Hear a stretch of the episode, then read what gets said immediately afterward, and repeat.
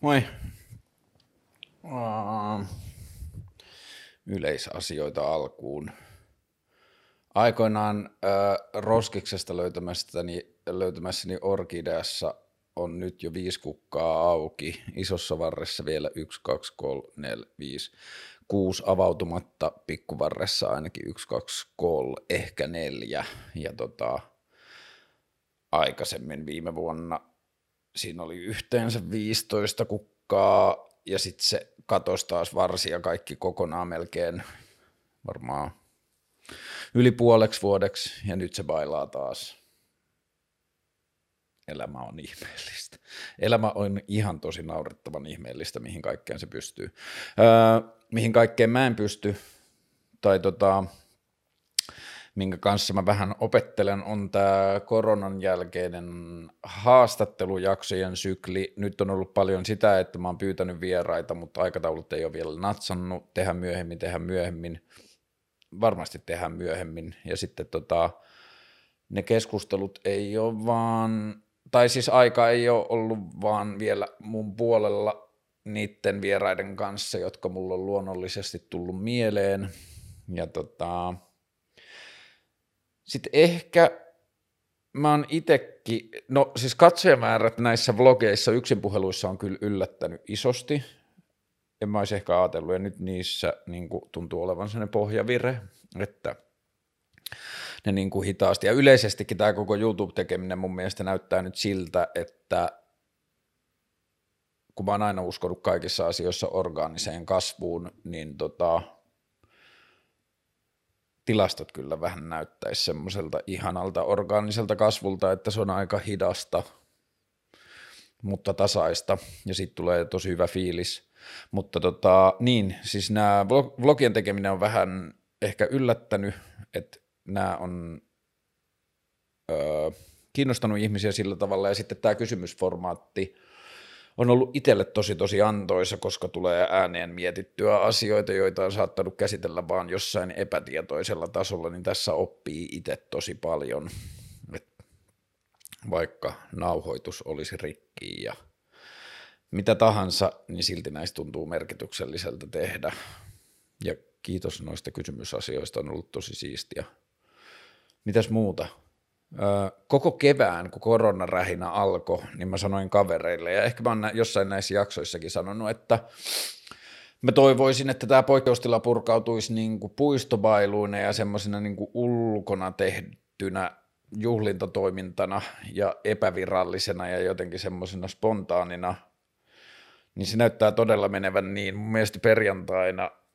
ja lauantaina niin jotkut kaverit oli vähän listailut tai pelkästään niin kuin omien joidenkin kavereiden tiedossa oli kuudet tai seitsemät yhtä aikaa käynnissä olevat puisto- tai ulkoilma UG-bileet. Ja sitten eilen illalla mä lähdin moikkaan kaveria tonne Lapinlahden kallioille ja sitten vähän niin kuin vahingossa päädyin ensimmäisiin tollasiin pihapileisiin ja oli kyllä ihan supersiistiä ja siis ihmeellisen siisti meininki auringonlaskussa merenrannassa – tanssit. Ja mä pääsin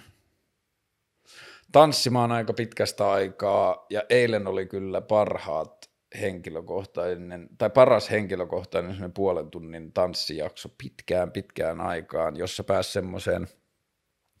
joka on itselle ollut tanssissa aina tosi jotenkin tärkeä asia, mutta että semmoinen, että keho pääsee, keho rupeaa kuvittamaan – niin kuin se musiikin tapahtumia. Ja sitten on sen verran kuitenkin tullut niin kuin kuunneltua ja altistettua itselle tuollaiselle niin teknolle ja konemusiikin niin kuin logiikalle ja algoritmiikalle ja muuta, että se on ihan älyttömän siisti huomata, miten tanssiessa, vaikka on sellaisessa tilanteessa, että se tanssiminen on tosi vähän niin kuin, tietoista, että se tapahtuu jossain syvemmällä tasolla, niin sitten tulee sellaisia, että keho kuvittaa ääniä tai musiikin niin kuin tilan tai meiningin muutoksia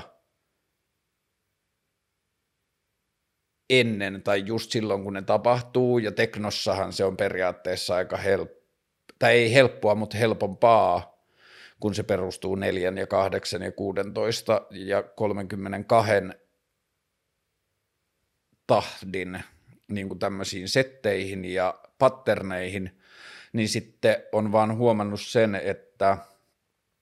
keho laskee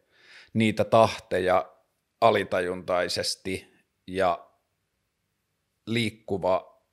ruumis osaa niin kuin reagoida ja ennakoida niitä muutoksia musiikissa enemmän ja paremmin kuin mitä itse tietoisesti pystyisi seuraamaan. Ja se on kyllä ihan älyttömän siistiä. Ja sitten jotenkin tuossa UG-kulttuurissa ja tuommoisessa niin kuin vaihtoehtoisessa tanssimusiikki bilekulttuurissa tuntuu olevan jotenkin niin älyttömän avomielinen ja suvaitseva ja jotenkin ihana meininki. Ja sitten eilen siellä Lapilahden rannassa oli myös joku, niiden kiskan nimi oli Isäpoika ja Hyvä Vokki. Ne oli tota, tämmöinen isäpoika-duo, jotka teki kasvisvokkia siellä täysin jotenkin vapaaehtoisuuteen ja mennään tekemään nuorille tanssimisen tuheksi ruokaa hengessä. Ja joo, kaiken kaikkiaan siis ihan super ihania iltoja ja auringonlaskuja ja siis kesäinen Helsinki on niin ylivoimainen ja niin kaunis. Me käytiin eilen mun pojan kanssa, tota, se otti kaupunkipyörää ja mä otin tavallisen pyörän ja käytiin tuolla Kaivarissa skeittaamassa ja Krunassa Kuurnan takokiskassa syömässä ja en mä tiedä, elämä kyllä hellii. Mulla on vuokra maksettuna elokuuhun. Ja vaikka yrityksen velkoihin, kun mä sain tuossa vähän aikaa maksettua tosi paljon velkoja pois, mä sain maksettua oikeastaan henkilökohtaiset velat lähes kaikki, mutta yrityksellä on vielä velkaa, ja tota, sitten kun mä soitan, mulla on sekä verottajalla, että ulosotossa vähän niin kuin veroja, ja sitten kun mä soitan niihin paikkoihin, ne on tosi symppaavia ja ne on tosi yhteistyökykyisiä, ne ihmiset siellä puhelimen päässä, sitten esimerkiksi verottaja sanoi, että joo joo, että käyt vaan tekemään niin kuin, että meillä on näitä nyt helpotettuja tota maksujärjestelyasioita, että käyt täyttämässä se vaan tuolla oma verossa, ja sitten mä menin oma veroon ja sivulle maksujärjestelyt, ja sitten siellä sanottiin ensimmäisenä, ne, sinulla on veroja ulosotossa, nämä eivät kosketa sinua. Ja tota, mä en oikein tiedä, mitä noiden firman verojen kanssa ja ton ulosottoasioiden kanssa, että kai se on varmaan vielä jollain tasolla mahdollista, että asiat menis tosi pieleen ja vaikka firma menisi konkurssiin, mutta että se tuntuu, kaikki tuntuu niin eri, eri tavalta, niin kuin erilaiselta nyt, kun toi henkilökohtainen velkaantuminen on saatu aika hyvin pysäytettyä. Ja sitten ehkä tässä vaan korostuu se ajatus siitä, että miten nurinkurista ja hullua se on, että meidän y- niin yhteiskunta on joka puolelta kirjoitettu semmoiseen niin kuukauden sykliin, joka tietenkin juontaa juurensa sekä palkoista että vuokrista. Ja monet muut asiat on rakennettu tähän kuukausisykliin, mutta kuukausisykli on aika tosi nopea ja sitten jos ihminen on ahdingossa tai ihminen tekee mitä tahansa liikkuja elämässään tai muuta, niin kuukausi on kyllä tosi tosi lyhyt aika.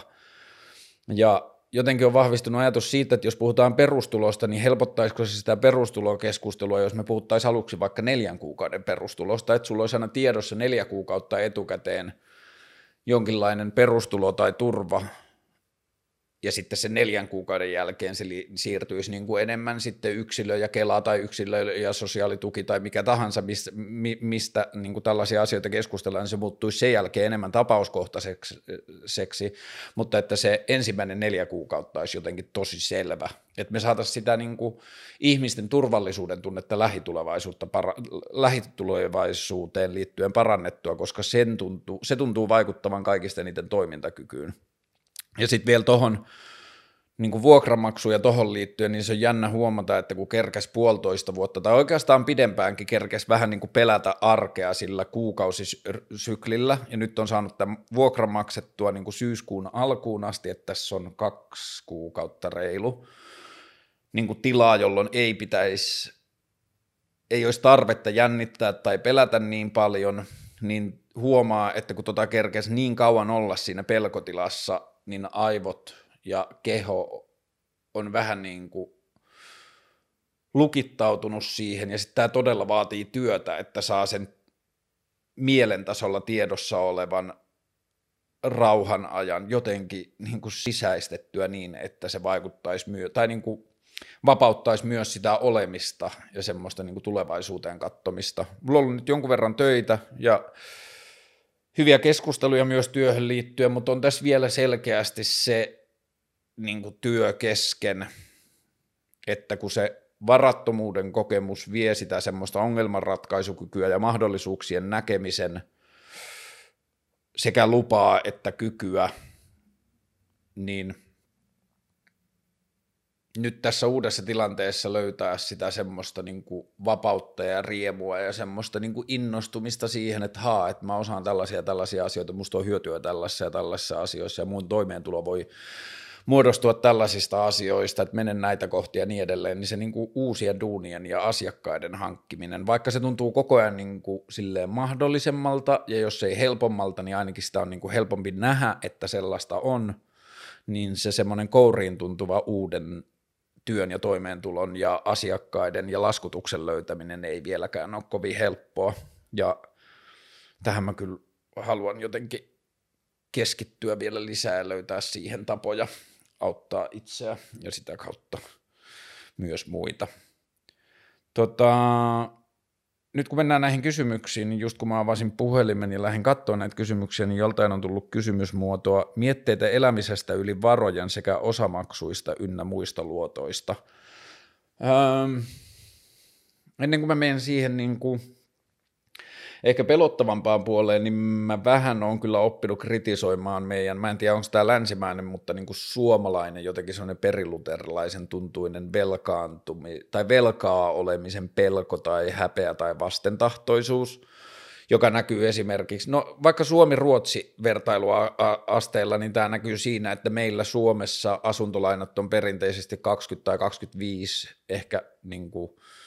jos hövelillä päällä ollaan, niin ne on 30-vuotisia ja sitten on joskus ollut jotain poikkeuksia pidemmistä, mutta Ruotsissa saattaa olla asuntolainoja niin kuin 60 tai jopa 90 vuoden maksuajalla.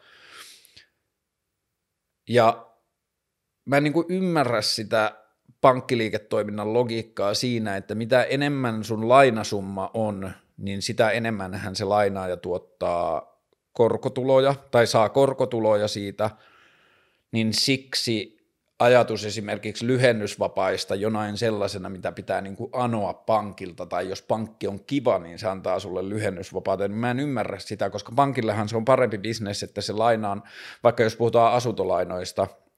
joiden piirissä mä en tällä hetkellä ole, mutta että jos puhutaan vaikka asuntolainoista, niin mä en ymmärrä sitä, että eikö se ole niin pankin tai lainaajan etu, että se lainasumma on mahdollisimman suuri, ja jos vaikka ihminen maksaa pelkkiä korkoja,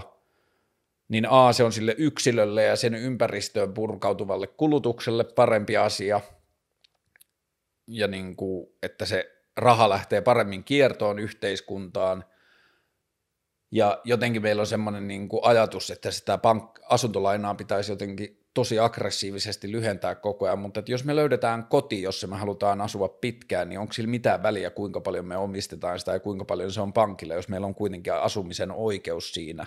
ja me saadaan päättää siitä. Mutta että sitten osamaksuista ynnä muista luotoista ja varmaan viitataan niin kuin pikavippeihin ja tollaiseen, niin kyllä mä vaan toivon, että me voidaan tehdä ihmisille turvallisimpia vaihtoehtoja ikäviin tilanteisiin kuin se, että ihminen jonkun häpeän ja semmoisen syyllisyyden ja kalvavan niin kuin ahdistuksen ja pelon keskellä hakee jotain kulutusluottoja tai ää, pikavippejä tai yritysten pikavippejä vaan selvitäkseen tilanteesta, että –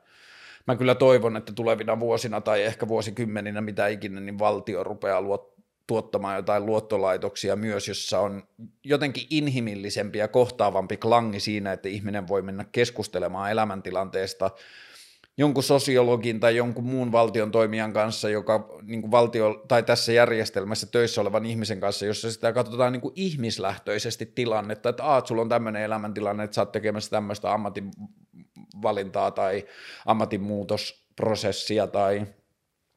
sun työpaikka on mennyt tai korona iski tai mitä tahansa, että katsotaanpas ja niin kuin, että meillä olisi systeemi, joka pyrkii tuottamaan ihmisille toiminnan turvaa tai sitä levollisuutta, josta mä ajattelen, että se paras toiminta syntyy ja ihmisen ää, niin kuin toimintakyky hyötyy eniten. Mä en tiedä, tekikö toi viimeinen lause järkeä, mutta et niin kuin ehkä saadaan kiinni. Ja se on mun mielestä vaan niin kauhean harmillista ja ikävää ja satuttavaa. Mä en oo onneksi, kiitos ympärillä olevien ihmisten ja varmaan kiitos myös jonkun oman toimintakyvyn tai jonkun, niin mä en oo missään vaiheessa, ihan sama kuinka pahaksi tilanne on mennyt, niin mä en oo onnekseni tehnyt tilannettani pahemmaksi millään tällaisilla niin kuin superikävillä lainoilla tai luotoilla. Ja on kyllä nähnyt vierestä joidenkin ystävien tilanteita, kun se ei ole pelkästään ne niin kuin ikävästi kasvavat pikavipit tai niin tuollaiset korkovankeudet, niin se ei ole pelkästään se, vaan myös siihen liittyvä se syyllisyys ja häpeä ja miten mä oon ollut niin spede, että mä oon tehnyt itselleni tällaisen tilanteen ja muuta. Että niin kuin joo, jotenkin se tilanne tuntuu huutavan sitä, että meillä olisi joku toimija, joka keskustelisi ihmisten kanssa niiden taloudellisista tilanteista, ja jos esimerkiksi toiminta on lähtenyt käsistä, tai tilanne on lähtenyt niin kuin paniikin seassa käsistä just joidenkin kulutusluottoja tollaisten kautta, niin niputettaisiin niitä lainoja ja saataisiin ne korkokulut ää, inhimilliseksi. Ja käsiteltäviksi ja pärjättäviksi ja niin edelleen. Ja sitten mä en niin kuin ymmärrä yhteiskunnallisessa toiminnassa sitä psykologista logiikkaa siinä, että vaikeassa taloudellisessa tilanteessa oleville ihmisille tehdään sitä tilannetta pahemmaksi erilaisilla uhkilla ja rangaistuksilla ja muuta, koska se ei voi olla niin kuin kenenkään etu siinä yhtälössä, ei niiden firmojen, joille ihmiset on velkaa, tai ei sen verottajan tai ei sen ulosottajan, se ei ole kenenkään etu, että ihmisen toimintakykyä rajoitetaan niin henkisesti kuin, niin kuin rakenteellisestikin.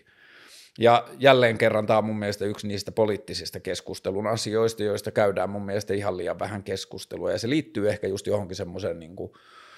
luterilaiseen rankaisuteologiaan, myös semmoiseen oikeistolaiseen itse olet ongelmasi aiheuttanut tyyppisen juttuun, mutta kun sen taustalla on se, että jos ihmistä autetaan, niin ihminen toimii paremmin ja silloin se on parempi toimia yhteisössä. Ja tuossa meillä on mun mielestä ihan sikas, sikana oppimista. Lähdetään käymään näitä kysymyksiä muutenkin. Täällä oli hyviä. Ää, häpeä ja sen käsittely. Häpeätä mä oon käsitellyt. Häpeätä. Hieno. Joo, häpeää mä oon käsitellyt. Ja nyt kiitos avuliaan katsoja, niin siellä on suurimmassa osassa vlogissa ne listaukset, tai taitaa olla jo kaikissa vlogeissa, paitsi oikeusjutuissa ja rakkausvlogissa ehkä, mutta että niin kuin, niissä vlogeissa on listaukset siellä YouTuben descriptionissa, että mitä ne sisältää, ja niistä pystyy hyppäämään suoraan kohtaan. Mä en nyt osaa sanoa, mikä jakso se on, mutta että se häpeä on mun mielestä ehkä siinä otsikossakin, mutta sieltä kuitenkin löytyy, niin häpeää mä oon käsitellyt kyllä aikaisemmin. Uh, longboard ja keski-ikäistyminen. Uh, tähän mulla ei sanottavissa kuin yksi asia, life is too short for longboarding. Uh, fossiilikapitalismi. Tämä liittyy mulle semmoiseen niin laajempaan asiaan, joka on ollut selkeästi mun tiedossa jo vuosikausia, mutta se on jotenkin kirkastunut vasta viimeisen vuoden kahden aikana. Se ajatus siitä, että kuinka meidän toimintamallit on epäsynkassa tai epäharmoniassa meidän käytössä olevien resurssien kanssa. Me tiedetään, että öljy loppuu tulevina vuosikymmeninä. Mä oon joidenkin työasioiden kautta selvittänyt, että nykyiset ruostumattoman teräksen varannot loppuu tule lä- lähivuosikymmeninä, tai se malmi, mitä siihen käytetään. Ja meillä on niin kuin hirveästi ö, puhelimiin ja tietokoneisiin liittyy jotain noita piijuttuja tai jotain noita muita niin kuin alkuaineasioita, mitä tarvitaan, niin tämä niin kuin meidän business ja tuottokiima on mennyt niin kreisiksi siinä, että me ei ole vaan vuosikymmenen mietitty ollenkaan sitä, että kuinka kauan tätä kestää tai mikä on tiettyjen asioiden uusiutumisaika. Meillähän on joitain asioita, joissa ne uusiutumisajat on niin kuin miljoonia vuosia, että meillä ei ole edes toivoa saada lisää öljyä sillä aikataululla, kun me sitä kaivetaan ulos ja muuta. Niin joo, tämä liittyy fossiilikapitalismiin, tämä liittyy niin kuin siihen, että kuinka muovivetoisia me ollaan maailmassa tosi paljon ja kaikkea muuta, mutta että enemmän tämä kiinnostaa mua siitä näkökulmasta, että millä tavalla, millä helvetin tavalla me saadaan niin kuin meidän toimintaa vietyä siihen, että mitä, ja tämä liittyy myös ilmastonmuutokseen tietysti, mutta että se, että millä tavalla me saataisiin vietyä meidän liiketoimintaa ja markkinataloutta ja kulutuskulttuuria ja yleisesti tuotantoa ja kaikkea siihen, että me, niin kuin, me ei poltettaisi varantoja loppuun, koska se on niin kuin hyvin selkeä matematiikka, että jos me poltetaan varannot loppuun, niin me tullaan ajamaan pisteisiin, jossa meidän pitää tosi nopeasti keksiä uusia tuotantotapoja tosi tärkeille asioille. Ja valtiota kiinnostaa vain yritysten kannattavuus, valtiota ei tunnu kiinnostavan se, että miten se auttaisi ne firmat, jotka toimii kannattavasti voittamaan ja pääsemään ohi niistä firmoista, jotka ei toimi kannattavasti ja kaikki tämä. Ja me vaan niin tunnutaan, tunnutaan synnyttävän ongelmia tulevaisuuteen, jotka räjähtää käsille sitten joskus ja sitten meidän politiikka ja liiketoiminta ja kaikki muu on niin lyhytnäköistä, että me katsotaan vaan seuraavia lähivuosia ja me ei niin kuin ollenkaan mietitä siitä, että mitä tästä seuraa tulevina vuosina, jos me toimitaan näin. Ja toi on vaan mulle semmoinen niin kuin ihmeellinen epäkohta tai epälooginen jatkumo, jossa mä jatkuvasti ihmettelen sitä, että kuinka vähän siitä keskustellaan tai kuinka tosi, vähän tosissaan se tunnutaan ottavan. Öö, pettyminen elämään ja sit, mä en tiedä, onko nämä erillinen vai sama kysymys, mutta että nämä on niin kuin samassa boksissa pettyminen elämään ja sitten onko romanttinen kumppanuus vain harhaa. Mun mielestä romanttinen kumppanuus ei ehdottomasti, tai siis ei missään nimessä ole harhaa. Ne ajatukset, mitä me ajatellaan,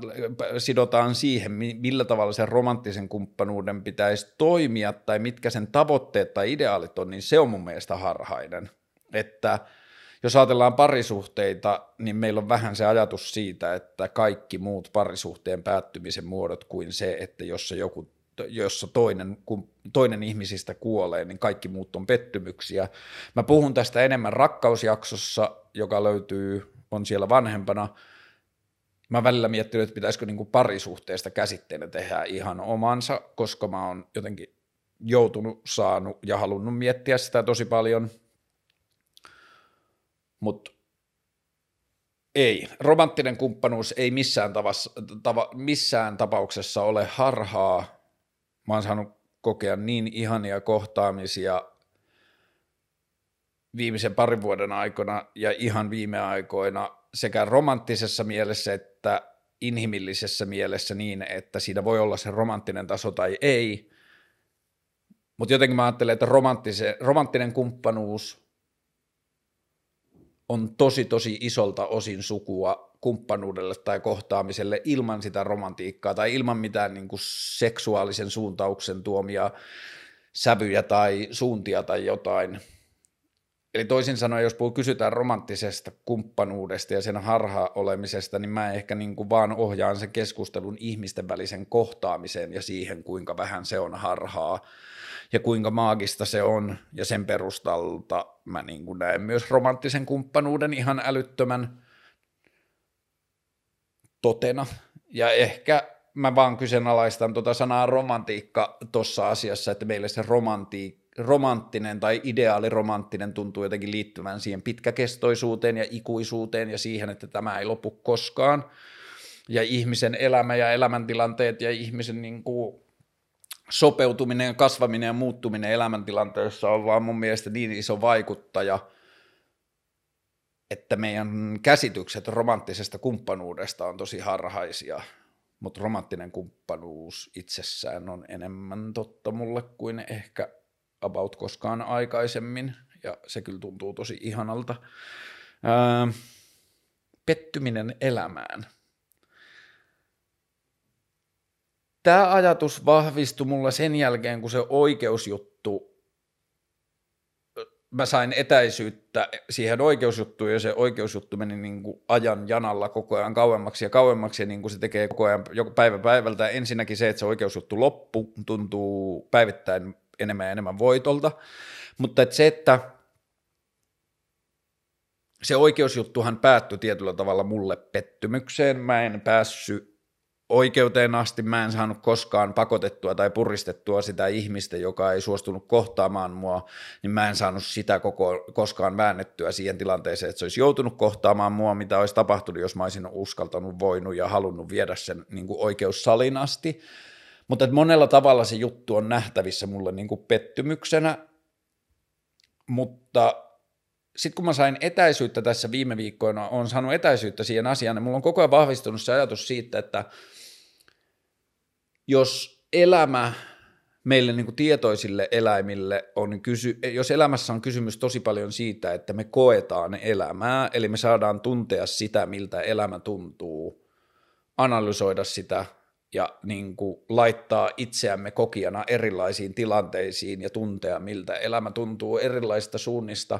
niin mulla on jotenkin koko ajan vahvistunut se käsitys siitä, että jos elämässä on kyse kokemuksista, niin mä en ole ihan varma, kuinka paljon sillä on merkitystä, onko, niillä, onko ne kokemukset loppujen lopuksi hyviä tai huonoja. Tähän liittyy myös se ajatus, että mä oon huomannut myös sen, että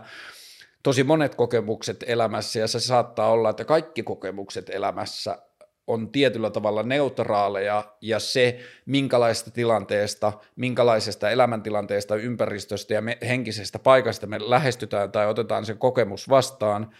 ja minkälaisilla valmiuksilla, minkälaista henkisestä niin kuin jotenkin resurssitilanteesta me lähe, niin kuin koetaan se tilanne, niin se vaikuttaa tosi paljon, että onko joku neutraali tilanne, on, niin kuin kokemus, niin onko se hyvä vai huono. Mutta ton ajatuksen kautta pettyminen elämään on käynyt mulle vähän niin kuin konseptina vaikeammaksi ja vaikeammaksi, koska se, että on saanut kokea asioita, tuntuu niin paljon arvokkaammalta kuin se, että ei olisi kokenut yhtään mitään, toisin sanoen ei olisi koskaan syntynyt. Niin se, että on syntynyt ja saa tietoisena eli elukkana niin kuin kokea elämää ja sen monisuuntaisuutta ja niin kuin älytöntä kirjoa, niin – se tuntuu itsessään niin merkitykselliseltä ja niin isolta ja niin ikuiselta, että se pettyminen elämään alkaa mulle konseptina käydä koko ajan mahdottomammaksi ja mahdottomammaksi, että en mä tiedä. Joo, pettyminen elämään on mulle vaikea konsepti henkilökohtaisesti ja tässä kohtaa on äärimmäisen tärkeää ottaa huomioon se, kuinka etuoikeutettu ihminen mä monella tavalla on. Kuinka paljon mulla niin kuin lähtökohtia ja varaa ja mahdollisuus puhua noin verrattuna moneen muuhun. Niin sen takia tämä ei ole mikään universaali ajatus ja mä en voi sanoa sitä kenenkään muun puolesta, mutta mulle itselle pettyminen elämään alkaa käydä niin kuin silleen tosi vaikeaksi konseptiksi. Ja toivon, että tämä pysyy niin ja toivon, että mä pystyn taistelemaan sen asian noin pysymisen puolesta. Tota, miksi ihmisiä arvostetaan työstatuksen perusteella? Ei, ei arvostetaan, vaan arvotetaan työstatuksen perusteella. Tietyllä tavalla mä ajattelen, että tämä varmaan liittyy siihen aikaisemmin mainitsemaani kuukausi mittatikun varaan rakennettuun elämään, että kun meillä on se kuukauden mittatikku, kuinka paljon mä saan rahaa tämän yhden kuukauden aikana ja kuinka paljon mulla on – kuluja tämän yhden kuukauden aikana ja sitten niin kuin helpoin, selkein ja yleisin palikka tohon kaavaan on se työpaikka ja minkälaista palkkaa me saadaan siitä työstä ja minkälaisia titteleitä ja minkälaisia hierarkiapyramideja ja etenemisen portaita ja etenemisen vauhtia ja nopeutta ja suuntaa ja kaikkea muuta siihen niin kuin työn positioon liittyy, niin sitten siitä on vaan tullut joku niin kuin kikkelin, kikkelimittauskilpailu, siitä niin kuin työasiasta ja kaiken tämän taloudellisen ahdingon, pitkittyneen taloudellisen ahdingon ja niin kuin oman toimeentulokehikon ja työelämäpaikan löytymisvaikeuden keskellä, niin toi skaba on tuntunut koko ajan kaukaisemmalta ja merkityksettömältä, että ei, että mä en halua määrittää mun arvoa elämässä sen perusteella, että mikä mun palkka tai titteli tai semmoinen niin kuin jotenkin mitattava arvo työmarkkinoilla on, koska se jo nyt tuntuu niin muinaisjäänteeltä. Ja se on tosi tosi hassu ja välillä hankala tunne, että itselle joku asia tai mittausjärjestelmä tuntuu tosi irrelevantilta ja vanhentuneelta ja järjettömältä, ja saman aikaan se on niin iso niin kuin, ja merkityksellinen isossa kuvassa tai yhteisössä laajemmin, niin se semmoinen niin kuilu omien mittareiden ja yhteiskunnan mittareiden välillä, niin se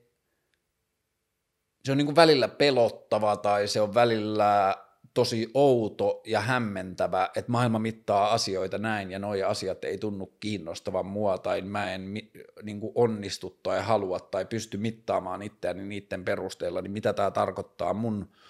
arvolle yhteiskunnassa tai mitä tämä tarkoittaa mun tulevaisuusturvalle tai tällaisille asioille ja miksi ihmisiä arvotetaan työstatuksen perusteella, niin en mä tiedä. Varmaan lyhyt vastaus on se, että koska ihminen on raukkamainen eläin. Ja sitten kun on noin työn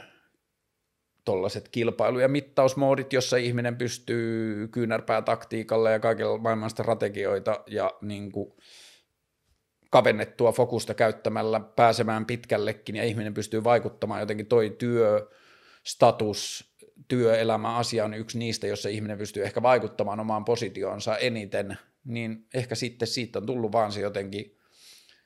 juttu, ja siinä ehkä se tuhoisin elementti on se, että kun se kilpailu pakottaa, jos meidän mieli lähtee siihen kilpailuun, niin se kilpailu sanelee ne säännöt ja sen kehyksen ja sen rakenteen, miten sitä kilpailua käydään, ja mitä enemmän se kilpailuun osallistumisen vietti vie meitä, niin sitä huonommassa asemassa me ollaan kyseenalaistamaan sitä sen kilpailun rakennetta ja sääntöjä – ja sen mä ajattelen tietyllä tavalla olevan yksi meidän hitaimmista, tai niin kuin suurimmista muutoksen hidastajista ja muutoksen estäjistä, että kun se, meidät on niin kuin silleen onnistuttu, tai toi kuulostaa siltä, että siellä olisi joku tietoinen toimija, joka on tehnyt sen meille, ja mä en usko siihen, niin mä jotenkin, että tämä kulttuuri viimeisen sadan vuoden tai reilu sadan vuoden niin kuin teollistuneen ja ka- kapitalistisoit, kapitali, kapitalismikeskeisen maailman rakentama mittatikku ja niin kuin mittausjärjestelmä on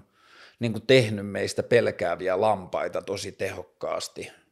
Ja se on niin kuin yhtälö ja kaava, joka meidän pitää saada ratkaistua tai katkaistua jollakin tavalla – että me pystytään tekemään muutoksia meidän toimintaan, ja siihen varmaan tuo perustuloajatus on yksi selkeimmistä, että jos me pystytään tuottamaan ihmisille turvan tunnetta ilman, että sen pitää alistua niihin ulkomaailman vaatimuksiin, niin silloin me aletaan näkemään enemmän uusia asioita ja vanhan kyseenalaistamista.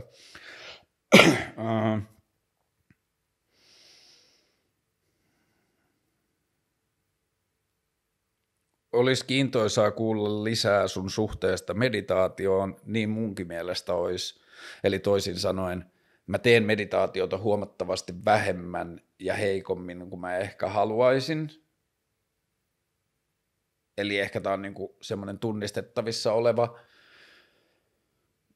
kasvun paikka itsessä, että mä haluaisin olla, olla ihminen, joka meditoi enemmän, ja se syy, miksi mä haluaisin tehdä sitä enemmän, on se, että kun mä tykkään sitä ajatuksesta niin paljon, että ihminen laittaa itsensä vain mieleen, vähän niin kuin poistaa itsensä ympäristöstä ja laittaa vaan mieleen, ja hylkää kehonsa ja tietyllä tavalla hylkää fyysiset tuntemukset ja hylkää sen ympäröivän maailman ja menee vaan sinne pään sisällä tai tämän kehon missä ikinä se tietoisuus sijaitseekaan, niin menee sen sisällä olevaan avaruuteen, niin A, se on mun mielestä paikka, jossa me vietetään kulttuurisesti liian vähän aikaa, ja B, mä uskon, että sieltä löytyy tosi paljon vastauksia, ratkaisuja ja kysymyksiä meidän isoihin ongelmiin, ja kysymyksiä, jotka auttaa meidän isojen ongelmien ha, niin kuin hahmottamisessa, niin – ja sitten ehkä tuohon liittyy se, että tietyllä tavalla mä ajattelen tekeväni paljon asioita, jotka operoi tai hyödyttää mua samoilla tavoilla kuin meditaatio sen tekee, vaikka se ei olekaan suoraan meditaatioksi laskettavissa, että ehkä meditaatiossa mulla on vähän allergiaa siihen, että siinä tulee ulkopuolinen rakenne vähän siitä, että mitä sen pitäisi olla. Puhdas meditaatiohan ei sisällä sitä, mutta että kun on se meditaatiosana, niin sitten meidän aivot rupeaa heti laittamaan sitä erilaisiin kulttuurikehyksiin, ja sitten kun me meditoidaan, tai varsinkin kun me harjoitellaan tai ollaan uusia ihmisiä meditaation kanssa, niin sitten meidän pää kysyy, että teekö mä nyt oikein, ja onko mä hyvä tai huono tässä, tai voi hitsi, mun ajatus karkailee taas tai muuta, niin sitten ehkä mä oon vaan pyrkinyt siihen, että kun se meditaatio ei ole ainakaan vielä mun semmoinen rutiini, niin sit mä altistan itseäni meditaation kaltaisiin tilanteisiin, joka mulle on ehkä se lähimpänä, että mä menen esimerkiksi tuonne Vallilan kallioille ja joko musiikilla tai ilman, niin mä vaan tuijotan auringonlaskuun ja mä vaan istun ja mä sanon mun keholle, että oon rauhassa ja sitten mä vaan katsen ympäristöä tai lukitsen katsen jonnekin paikkaan ja sitten mä vaan oon. Ja sitten mä annan ajatusten ja niin kuin mielen vaeltaa sillä tavalla, niin kuin se haluaa vaeltaa. Ja mm, ehkä se on mun meditaatio, se on ehkä mun meditaatiosuhde. Ja polkupyöräily on mulle tosi paljon sitä samaa, mä pääsen tosi hyvin mielenpaikkoihin, mulla on niin kuin, osa aivoista on omistettu sille liikenteelle ja sille ympäristölle, jossa mä pyörin tai pyöräilen, ja varautumiseen ja ennakoitiin ja kaikkeen siihen, mitä siihen liittyy, niin se on niin kuin osa aivoista, mutta sitten osa aivoista mä huomaan, että se menee ihan omia reittejään ja käyttää mun aivokapasiteettia ihan ihmeellisten kysymysten pohtimiseen ja niin kuin, siihen liittyy paljon levollisuutta ja sellaista. Ja tota, kyllä mä tässä myös, kun mä pötköttelen tässä sohvalla ja katson vaikka YouTube-videoita, niin kyllä mä aina välillä sitten niin kuin ennen sitä tai sen jälkeen tai kesken sitä, niin mä laitan ton, puhelin, ei kun ton television ruudun mustaksi ja sitten mä vaan oon. Mä laitan puhelimen vähän kauemmas, että mä voin, voin räplätä sitä ja sitten mä vaan oon. Ja ehkä se monella tavalla on meditaatiota, ehkä tämä on just vaan mun mielestä se, niin se semmoinen rakenteisiin oppinut mieli, joka sanoo, että ei tämä ole meditaatiota, koska sä et istu tietyssä asennossa tai sä et tee sitä, tätä tai tota, tai sillä ei liity siihen mitään meditatiivista struktuuria tai semmoista kehikkoa, jonka kautta se tehdään tai jotain, että toi ei ole oikeata meditaatiota, mutta kyllä se silti saattaa olla ja fuck it, ei kenenkään tarvitse tulla mulle kertomaan, onko se sitä tai ei. Ehkä tämä on niin kuin eniten mun pään sisäinen harjoitus siitä, että hyväksy, että tämä on hyödyllistä silti ja tämä on silti sun meditaatiota, vaikka se ei olekaan niin kuin sellaista, mitä sä luulet meditaation olevan ja niin edelleen, mutta että Tuohon meditaation liittyen se kelluntatankki mä suosittelen edelleen, ja niin kuin mä mainitsin edellisessä jaksossa, niin siellä Float Kalliossa ja Float Robassa, niin käyttämällä mun nimeä Kaarle siinä nettikaupan ostovaiheessa siihen kuponki kohtaan tai johonkin koodiin, niin siitä saa 10 euroa siitä tota, minkä tahansa meditaatio, yksi, yhden kerran meditaation tai jonkun meditaatiopaketin hinnasta, ja sitten samalla se on niin kuin pieni asia, jolla voi tukea tätä ohjelmaa, koska niistä asiakkaista, jotka tulee sen kautta, niin mä saan vähän rahaa. Ei se nyt ole mitään merkittävää, mutta enemmän tässä on kyse siitä, että mä haluan tukea niitä, kuin että se toiminta tukisi tätä ohjelmaa. Niin, ja eniten tässä on kyse siitä, että mä haluaisin, että ihmiset kävis kokeilemaan sitä kelluntaa, koska se, jos ei muuta, niin mun mielestä se muistuttaa sen, että ai niin, mulla on mieli, ja se tuntuu jotenkin tärkeältä kaksikin eri ihmistä kysyi poliisista ja yleisestä mielipiteestä poliisiin ja sitten tietenkin liittyen Black Lives Matteriin ja liittyen Amerikan poliisiin, mutta poliisista laajemmin tai niin kuin yleisemmin. Tämä on ollut itselle varmaan tässä nyt niin kuin viime viikkojen Black Lives Matter keskustelussa ja ehkä niin kuin kasvavissa määrin niin kuin isoissa yhteiskunnallisissa asioissa, niin tämä poliisin rooli on ollut semmoinen niin iso ajatuksia herättävä juttu omassa päässä. Ja varsinkin toi Black Lives Matter, Matter-ilmiöön liittyvä ACAB tai 1312 tai All Cops are Bastards ajatus, niin se on ollut mulle ehkä semmoinen niin kuin vaikein henkinen jumppa, koska mulle ajatus ihmisten tuomitsemisesta tai ihmisten motivaatioiden tai toiminnan logiikan tai ihmisen maailmankuvan määrittäminen ihmisen viitekehyksen kautta on ollut tosi ongelmallinen. Varmaan siksi,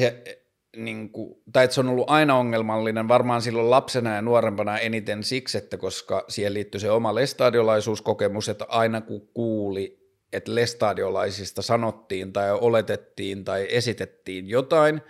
niin sitten koki niin kuin oman olonsa vaikeaksi, että ei, että mä en koe noin, mä en ajattele noin, ja tämä ei ole niin kuin mä en tunnista itseäni tuosta tavasta, miten lestadiolaisuudesta puhutaan. Sitten se on tietenkin niin kuin mietittänyt tuossa rasismissa ja varsinkin suomalaisessa rasismissa niin kuin siinä, miten on puhuttu maahanmuuttajista tai miten on puhuttu muslimeista tai miten on puhuttu erivärisistä tai muuta.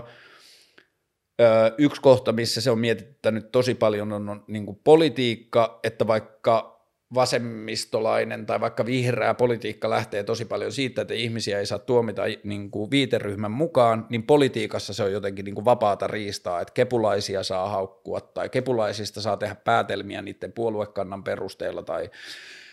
kristillisdemokraatteista tai perussuomalaisista tai kenestä tahansa.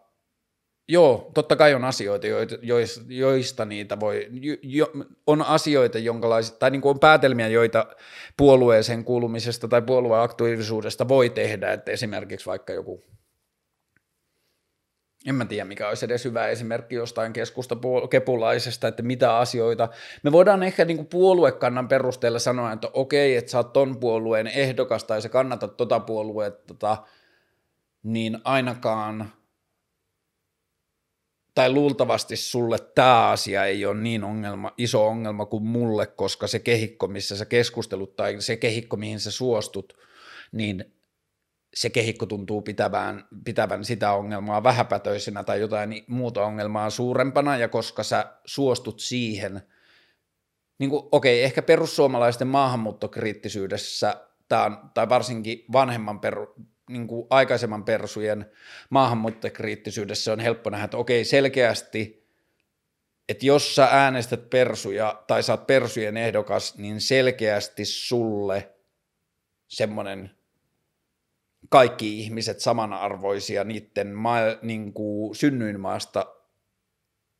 riippumatta, niin selkeästi se ajatus ei taida olla sulle maailman tärkein, koska sä suostut olemaan joukossa, joka äänekkäästi kertoo, että jotkut toiset ihmiset tai vaikka suomalaiset on arvokkaampia kuin jotkut muut. Niin tämä siis pohjana siihen, että kun toi on ollut mulle aina ahistava ajatus, niin mulle myös se ahistava siitä, aja, myös se ajatus siitä, että all cops are bastards on mulle tosi vaikea ja ahistava ja mä en halua itse sanoa sitä koskaan ääneen. Samaan aikaan mä ymmärrän monet ne paikat, josta ne tulee. Ja se, mikä mulle on ollut ehkä silmiä avaavin tässä, mä en, tiedä, niin mä en muista niistä tarpeeksi, musta tuntuu, että mä tiedän siihen liittyvistä asioista ja mä oon sisäistänyt niitä asioita, niin mä pyydän ehkä enemmän tutustumaan niihin kuin mä selitän, selittäisin sitä itse, mutta Jim Crow Light Jenkeissä ja niiden niin kuin verrattain ää, vastikäisyys tai se, että ne ei ole niin kuin hirveän vanhoja lakeja, niissä on tosi rasistisia ajatuksia ja sitten kun Yhdysvaltain poliisi on perustettu, niin niissä poliisin perustamisasiakirjoissa on lähtökohtaisesti tosi rasistisia ajatuksia. Ja esimerkiksi semmoinen lause, jossa on sanottu, että se, että Yhdysvaltain poliisi tekee rasistisia tekoja, ei pitäisi tulla yllätyksenä kellekään, koska se oli sen perustamisajatuksessa. Niin kun tutustuu sinne Yhdysvaltain poliisin ja poliisilaitoksen historiaan, niin se on perusteltu lause. Ja niin kuin sitä kautta mä ymmärrän sen, ja tähän täytyy lisätä myös se, että mä puhun tilanteesta, jossa mä en, oo, mä en joudu pelkäämään poliisia samalla lailla kuin monet muut ihmisryhmät joutuu, ja varsinkin, ja yhtään vähättelemättä sitä, kuinka rasistinen suomalainen poliisi saattaa olla, mutta että vielä se, että kuinka se korostuu Jenkeissä, niin jälleen kerran mun etuoikeudet näkee, näkyy siinä, että mun on helpompi sanoa, että ei kaikki poliisit ole kusipäitä, että mä oon nähnyt sydämellisiä ihmisiä, jotka lähtee poliisikouluun siksi, että ne haluaa osallistua yhteiskuntaan,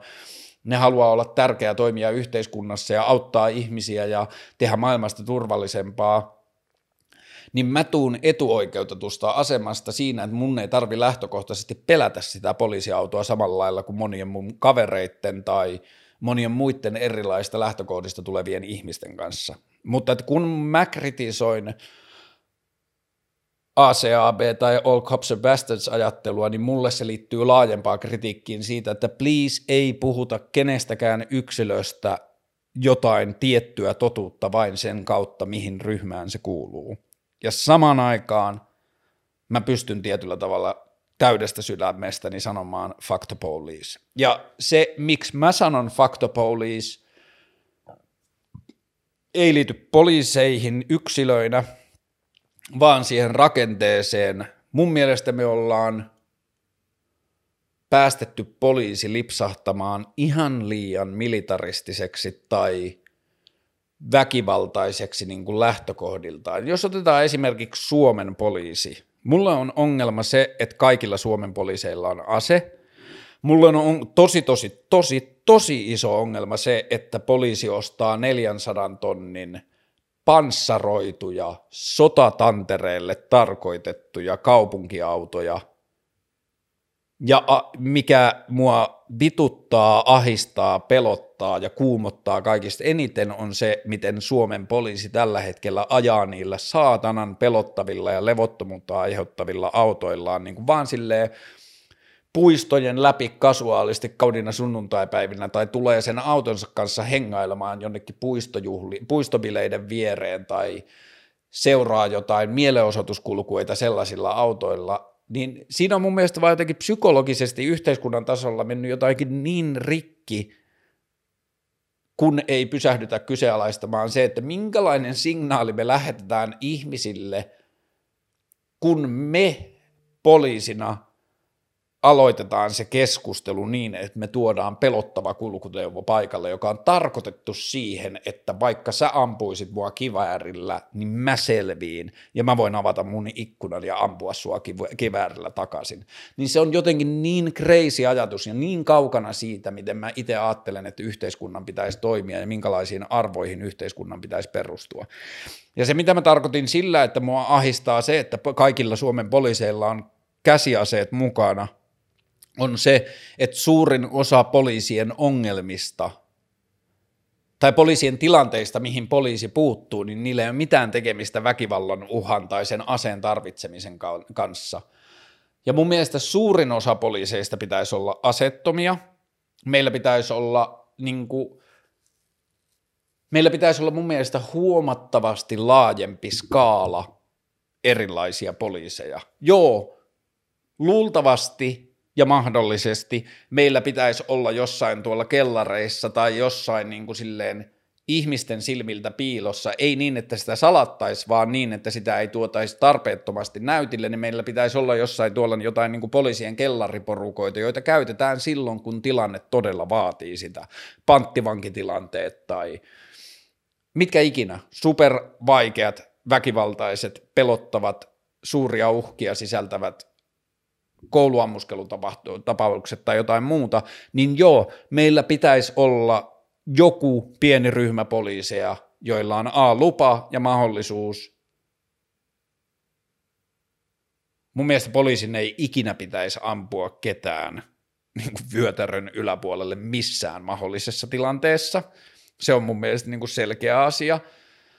Ja se, että kuinka korkealla se, että niin kuin, koko aseiden kulttuuri yhteiskunnassa mun mielestä pitäisi pienentää tosi paljon, niin se mitä mä haluaisin niin kuin kehitystä tai mihin mä haluaisin, että meidän yhteiskunnallinen kehitys menisi, olisi se, että suurin osa meidän poliiseista on asettomia ihmisiä, joilla on velvollisuus läsnäolollaan tai jollain muulla tavalla puuttua erilaisiin tilanteisiin tai ratkoa erilaisia tilanteita. Esimerkiksi mä ajattelen, että että jossain julkisissa kulkuneuvoissa mä jotenkin tykkään tuosta niinku stevariyhteiskunnasta, tai tuosta niinku, mulla on joskus junnuna ollut tilanne, että mä oon skeittaamassa jossain foorumin, alake, niinku foorumin tai siinä Mannerheimin tien alla foorumien ja rautatieaseman välillä olevissa, ää,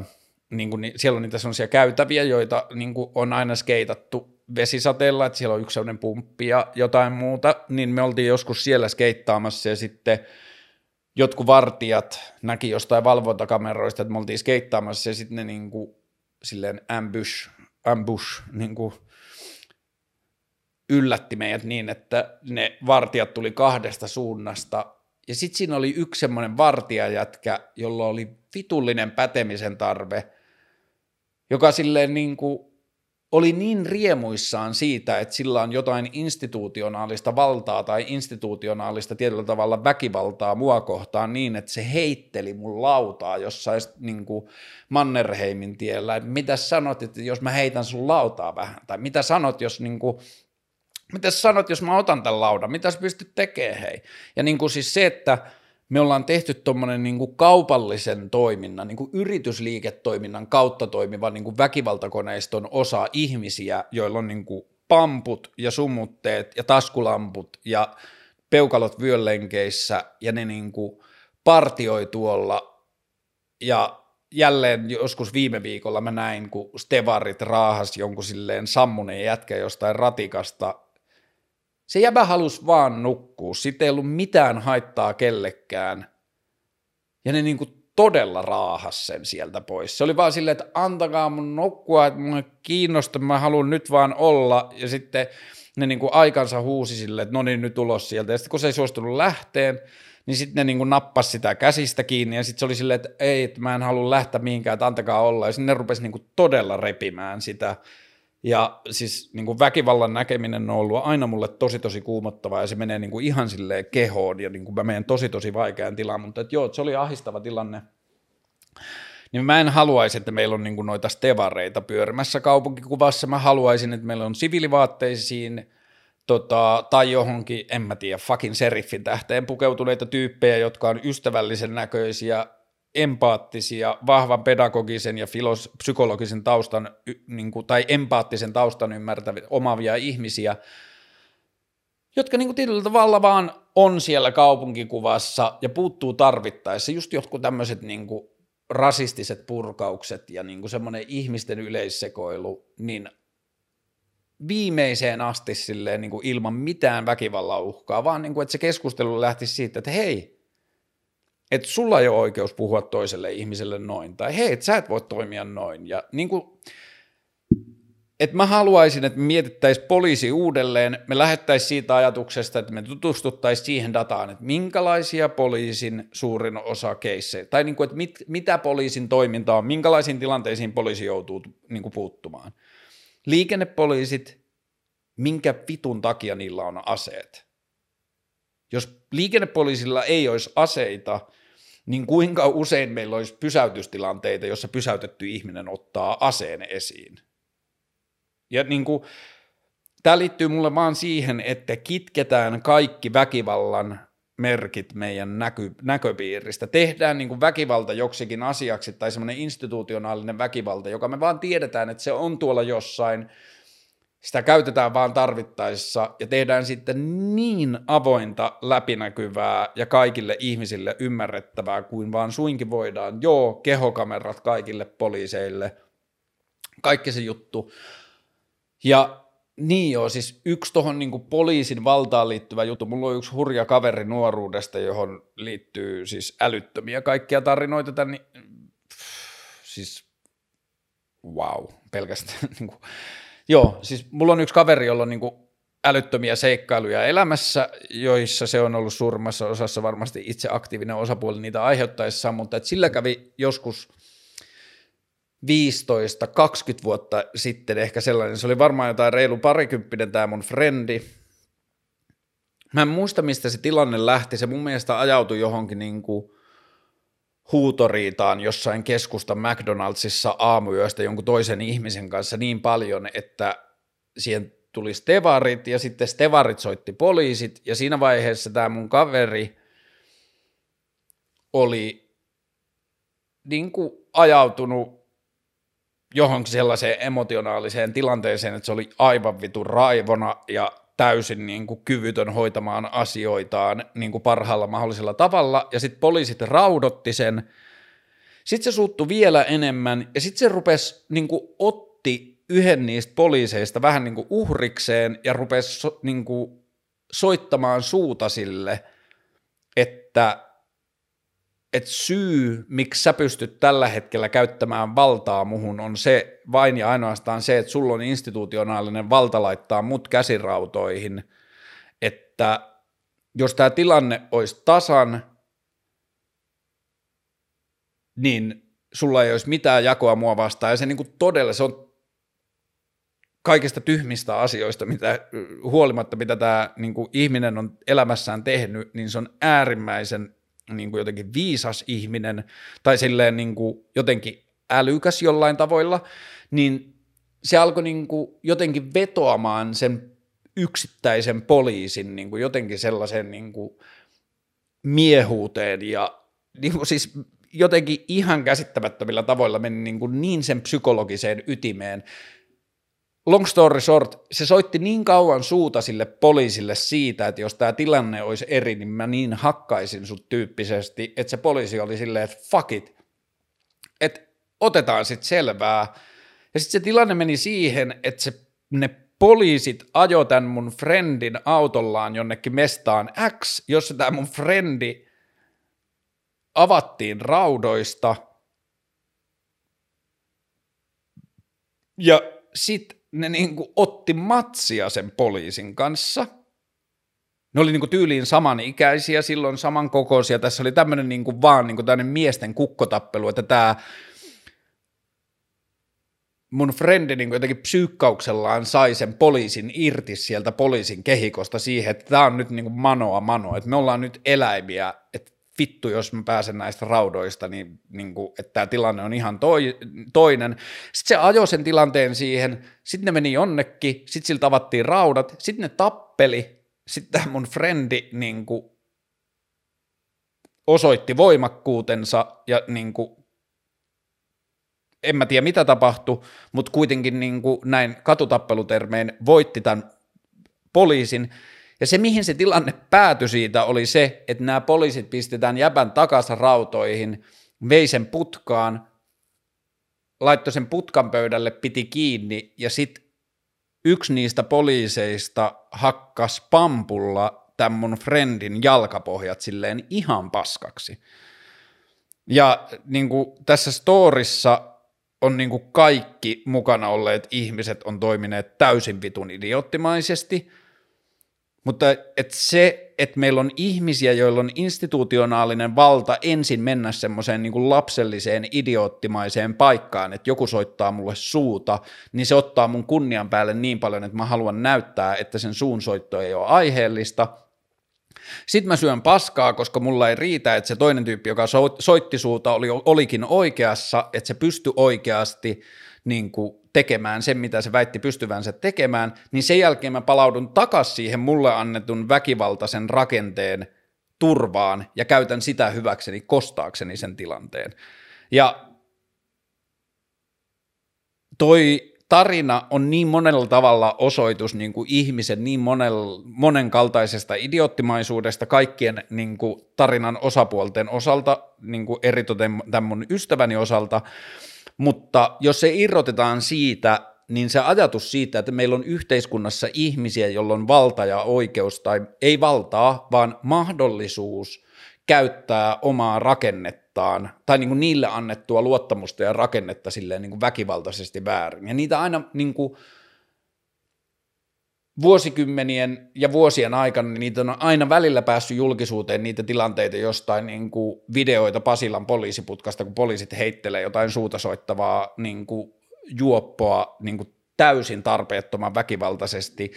Ja mua välillä niin kuin kuumottaa ajatella sitä, että mitä kaikkia väkivallan tekoja suomalainenkin poliisi on tehnyt ilman, että siitä on niin kuin jäänyt mitään jälkeä tai niin kuin sen kohteeksi joutunut, ihminen on joutunut todistamaan. Ja tämä on niin kuin pieni pala sitä, että, että kun mä näen poliisin, niin ja tämä, mä en usko, että on länsimaisen poliisin tavoite tai yhteiskunnan tavoite, minkä se asettaa poliisille. Kun mä näen poliisin, niin mä vähän pelkään. Ja se liittyy just siihen, että sillä poliisilla on rakenteellinen väkivaltainen oikeus muhun. Ja nyt tässä niin kuin Black Lives Matterin yhteydessä ja muuten tässä keskustelussa on käytetty tosi paljon tätä termiä defund the police, eli vähennetään poliisin määrärahoja, ja sitten jengi on sanonut, että ei niin voi tehdä, että turvallisuus laskee ja bla bla bla, mutta ensinnäkin käydään läpi, mistä muista asioista on vähennetty rahaa vuosien varrella, niin kuin on myös lisätty, mutta että minkälaisista kaikista asioista on välillä vähennetty rahaa, niin siellä on koulutus ja siellä on terveydenhuolto ja siellä on psykiatrinen terveydenhuolto ja kaiken maailman ihmiselämälle suunnattoman tärkeitä asioita, niin yhtäkkiä poliisi tai väkivaltakoneisto on se, josta ei missään tapauksessa voi vähentää sitä rahaa. Ja jos me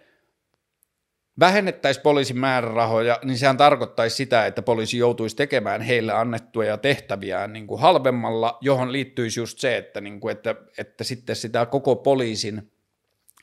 roolia jouduttaisiin miettimään uudella tavalla. Ja nythän tuolta on Jenkeistä tullut tosi ilahduttavia ja voimaannuttavia ja uskoa tuot, niin jotenkin toivoa tuottavia –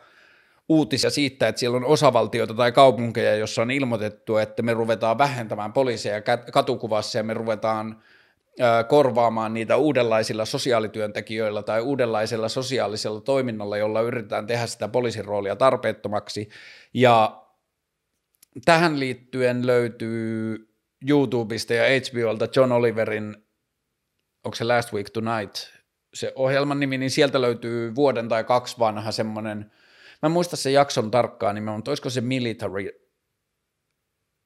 The Militarization of Police tai jotain, mutta siellä on niin tarinoita jenkeistä, että ne on niin tutkinut kaiken maailman asioita, mitä eri amerikkalaiset poliisit on ostanut viime vuosina ja mihin on käytetty poliisin määrärahoja, niin siellä on ihan silleen niin kuin sotakalustoa, silleen niin kuin tyyliin tankkeja ja niin kuin siis sarjatuliaseita ja niin kuin siis niin vitun ihmeellisiä asioita, mitä poliisille – on annettu. Ja kyllä toi on niin tosi huolestuttava esimerkki toi Suomen noin panssaroidut tappaja-autot, mitä tuolla pyörii, niin ei. Mun mielestä ne pitäisi vetää niin saman tien takaisin autotalliin ja niin, että ne saadaan ottaa sieltä esiin vain silloin, kun on todellinen pakko. Et ne ei voi olla tarkoitettu siihen, että ne vaan pyörii tuolla kaduilla niin kertomassa, että hei, me ollaan poliisia, meillä on tämmöinen meininki. Ää, Ehkä lyhyyskäisyydessään se, mitä mä haluan sanoa poliisista, on se, että meidän pitää miettiä poliisin rooli, toimintatapa ja funktio yhteiskunnassa kokonaan uusiksi. Ja se tulee olemaan tosi vaikeaa, koska poliisi, kun meillä on niitä yhteiskunnassa niitä asioita, jotka on niin kulttuurisessa keskustelussa ja poliittisessa keskustelussa on niin vaan esitetty silleen hyvä paha diktomioina, että tai niin kuin, että asioita on laitettu vaan silleen hyvä ja paha juttuun, ja sitten niitä ei voi kyseenalaistaa, että huumeet on paha. Ja sen jälkeen, jos joku sanoo, että huumeiden vastainen sota ei toimi, että meidän pitää tehdä huumeiden, niin kuin, meidän pitää muuttaa huumekulttuuria, niin sitten voidaan sanoa, ai haluat se lisää huumeita yhteiskuntaan, huumeet paha. Tai että a, että sä haluaisit kyseenalaistaa poliisin toimintamalleja tai poliisin roolia, mutta poliisi hyvä – ja niin edelleen. Mutta joo, selkeästi, ja siis toi määrä, mitä Jenkeissä poliisi on tappanut ihmisiä, ja vielä se, että kuinka iso osa niistä tapetuista ihmisistä on niin kuin tummaihoisia, niin se on ihan crazy. Ja niin kuin tossa meidän pitää, me ollaan paljon turvallisemmassa ja paremmassa tavassa – paikassa Suomessa niin kuin kyseenalaistamaan ja miettimään näitä asioita, niin tehdään se ennen kuin on pakko, tai tehdään ennen kuin se on niin kuin liian myöhäistä. Ja varmasti Suomen poliisista löytyy jo nyt kauheita esimerkkejä siitä, tai niin kuin, että kuinka paljon eriväristen, erinäköisten ihmisten kokemus poliisista Suomessa on erilainen kuin meidän valkonaamojen. Ja se on, joo, kyseenalaistetaan poliisia paljon ja mietitään sitä uudelleen. Ää, kehopositiivisuus. Mä näin eilen ihan tosi yksinkertaisen, mutta voimallisen kuvan, jossa oli vaan niin kuin, naisen kehosta ehkä tällä, tältä alueelta valokuva, jos se nainen oli pukeutunut bikineihin ja sitten se niin kuin istui vähän silleen lysyssä, että sillä oli vast, vatsamakkaroita ja sitten sen päällä luki vaan, että let's normalize normal bodies. Ja okei, okay, se kuvan ihminen oli selkeästi tosi niin kuin perinteisillä mittareilla kaunisvartaloinen, että se oli vaan semmoinen positio, jossa se niin kuin asento, jossa siihen tuli vatsamakkaroita tai muuta, että se ei välttämättä ollut ehkä niin kuin paras kuva siihen ajatukseen, mutta että se sisälsi vaan niin arvokkaan käsityksen siitä, että me ollaan päästetty meidän kuvasto varsinkin naisiin liittyen, ehkä myös miehiin liittyen aika paljon, mutta me ollaan päästetty se niin ihmeellisiin ja absurdeihin esteettisiin mittoihin, että on oikeasti relevanttia sanoa, että normalisoidaan normaalit kehot. Ja mä oon itse miettinyt tätä sillä ta- tavalla, mä laitoin toissapäivänä kuvan, ei kun eilen, mä laitoin kuvan Instagramiin, jonka mä otin silloin kaksi viikkoa sitten ylläksellä aamu kolmelta. Mä olin, kaikki muut meidän mökissä oli mennyt jo nukkumaan ja mä touhuilin vielä jotakin ja sitten siellä oli peili. Sitten mä kävelin sen peilin ohi ja sitten niin kuin, aamuyön lappiaurinko tuli, tai lappivalo tuli sieltä mökin ikkunoista sitten niin kuin peilin vierestä niin, että kun mä kävelin ohi ja mä pysähyin siihen peilin eteen, mä olin niin kuin Mä olin pessu hampaat ja niin edelleen, että mä olin pelkissä boksereissa. Mä kävelin siitä ohi ja se valo oli tosi kaunis ja se niin kuin jotenkin piirtyi kehoon tosi hyvin. Ja sitten mä hain kameran ja mä otin siitä kuvan ja mä oon ajatellut tätä tosi paljon viime aikoina, että, että niin kuin ehkä se on jo osittain vitsi, mutta silti tosi totta, että mä en koe, että mä oon valokuvaaja, vaan mä koen olevani valonkuvaaja, että niin iso osa kaikista kuvista, mitä mä otan, lähtee siitä, että mä rakastun valoon tai innostun valosta. Tämä oli yksi niistä kuvista, mutta sitten kun mä tutustuin siihen kuvaan jälkeenpäin, niin mä huomasin myös, että se oli tosi... Ähm, se oli niin kuin omakuvallisesti tai omakuvana jotenkin tosi sellainen, mistä mä tunnistin itteni tosi paljon tai se tuntui jotenkin tosi hyvältä. Ja sitten siihen liittyy myös se niin kuin alaston ylävartalo, että siinä näkyy nännit ja bla bla bla, että niin kuin se valo piirtyi jotenkin kehoon. Ja sitten mä postasin sen eilen ja se liittyy mulle henkilökohtaisesti, se liittyy siihen niin kuin omakuvan käsitteeseen. Mä en ikinä tykännyt siitä keskustelusta, kun selfie-kulttuuria ruvettiin dissaamaan. Omakuvia on tehty niin kuin tuhansia vuosia. Niitä on kaiverrettu luoliin ja niitä on tehty niin kuin öljyvärimaalauksia ja valokuvaajat on aina ottanut omakuvia ja muuta – ja se on mun mielestä arvokasta kulttuurihistoriallista perintöä, että miten ihmiset näkee itsensä, ja oma kuvia ei mun mielestä pitäisi dissata, ja niillä voi olla tosi paljon merkityksiä ihmisille, ja koko toi selfie-kulttuurin dissaaminen ja kaikki on mun mielestä tosi turhamaista ja niin kuin lapsellista. Mutta ne mun motiivit siihen kuvaan, tai se syy, miksi se kuva oli mulle tärkeä ja arvokas, oli se valo, ja sitten se, että se oli oma kuva, josta mä tunnistin itseni. Sitten mä postasin sen, ja sitten mä huomasin sen jälkeen, kun mä olin postannut, että hetkinen, että kaksi vuotta sitten mä painoin joku 15 kiloa enemmän, mun keho oli paljon vähemmän jotenkin niin kuin, en mä nyt sano nytkään, että mun keho on jotenkin kauneustandardien niin kuin joku veistos, kauneustandardien mukainen veistos tai mitään, mutta että aikaisemmin mun keho oli perinteisellä kauneusmittareilla jotenkin paljon vähemmän sitä, mitä niiden mieskehojen vaikka oletaan olevan että olisinko mä postannut sitä silloin, tai olisinko mä edes ottanut sitä kuvaa silloin, kun mun keho on ollut erinäköinen, tai se on ollut pehmeämpi, tai se on ollut pyöreämpi, tai se on ollut niin kuin makkaraisempi tai jotain. Ja kyllä se niin kuin paidattoman kuvan liittyminen sen lisäksi, että se on mulle tärkeä oma kuva, niin se liittyy myös sen normalisointiin, sen ajatuksen normalisointiin, että, että niin tämä on ihmisen keho, että sitä pitää pystyä ja sillä pitää olla lupa näyttää itseään erilaisilla tavoilla. Mun tytär just kysyi viikonloppuna, kun me oltiin kaupungilla, niin sitten se kysyi, että miksi miehet saa olla ilman paitaa, mutta naiset ei. Ja sitten mä sanoin, että tämä on yksi hassuimmista ja tyhmimmistä asioista, minkälaisia asioita me ihmiset ollaan rakennettu vuosisatojen varrella, että se on vaan ollut valtaa käyttävien miesten ajatus siitä, että niin kuin, miten maailma rakentuu ja miten maailma nähdään, että miesten keho saa olla tämmöinen, mutta naisten kehojen pitää olla tällainen ja tällainen ja tällainen. Ja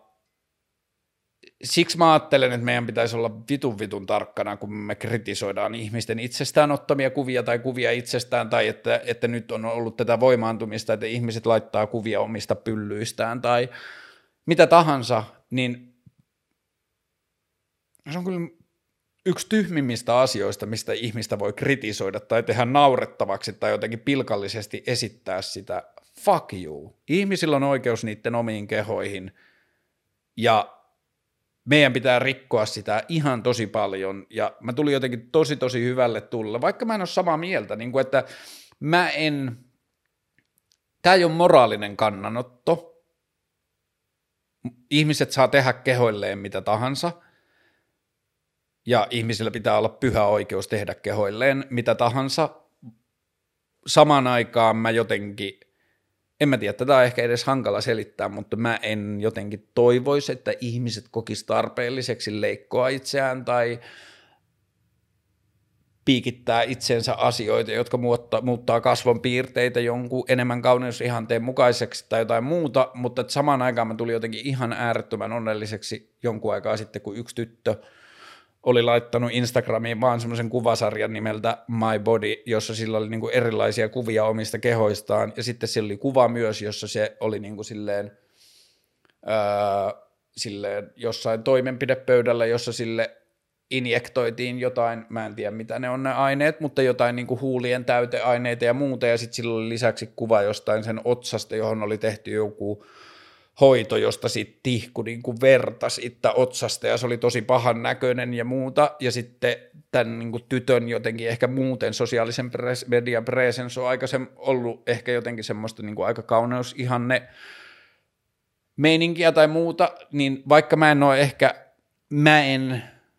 ole kauneusleikkausten tai kauneusoperaation puolesta puhuja, mutta mä oon sen oikeuden puolesta puhuja, että ihmisillä pitää olla oikeus tehdä kehoilleen ihan mitä ne haluaa ja se ei ole muiden tehtävä moraalisoida niitä tai kritisoida tai tehdä naurettavaksi, mutta se, että se ihminen oli laittanut kuvan niistä operaatioista ja siitä niin jotenkin raadollisuudesta sen takana, niin se sai mut tosi tosi hyvälle tuulelle ja se oli jotenkin niin kuin semmoista, tapaa puhua kehoista, jota mä jotenkin kaipaan tosi paljon ja sitä, että se jotenkin, meidän pitää vaan monipuolistaa keskustelua ja visuaalisuutta ja tapaa, jolla me näytetään kehoja ja se on musta tosi tosi tärkeää. Öö, miten hoidat kautta muotoilet kaunista tukkaasi? Tota, mä hoidan sitä niin, että mä en pese sitä koskaan ja kampaan aina kävellessäni kamman ohi ja ainoa asia, mitä mä varsinaisesti teen sillä on se, että suihkun jälkeen sitten kun se on joskus kahden tunnin päästä kuivunut, niin sitten mä laitan hiusvahaa, mä käytän Sporting Waves hiusvahaa, jota saa ostaa intialaisten ruokakaupasta Hämeentieltä, mutta tota, ehkä on tärkeämpiä asioita kuin hiustenhoitoasiat. Tota, herkkyys, näin niin kuin vaan yksinkertaisena asiana – mm, mitäs herkkyys on? Ehkä mä haluan ajatella niin, että herkkyys mulle, tai mitä mä tavoittelen, on sitä, että mä jättäisin sanomatta mahdollisimman vähän asioita, jotka tuntuu, tai asioita, jotka niin olla herkkänä energioille, joita mun kehossa tapahtuu, jotka tuntuu olevan energioita, että joku haluaa tulla ulos mun kehosta, joku halu, asia haluaa tulla sanotuksi, niin ehkä se on mun herkkyys, ja sitten se voi ulkopuolelle näkyä herkkyytenä siitä, että – tai mitä se herkkyys on? Niin, ehkä se on sitä, että kun meillä on joku, vaikka vastapuoli on se miesten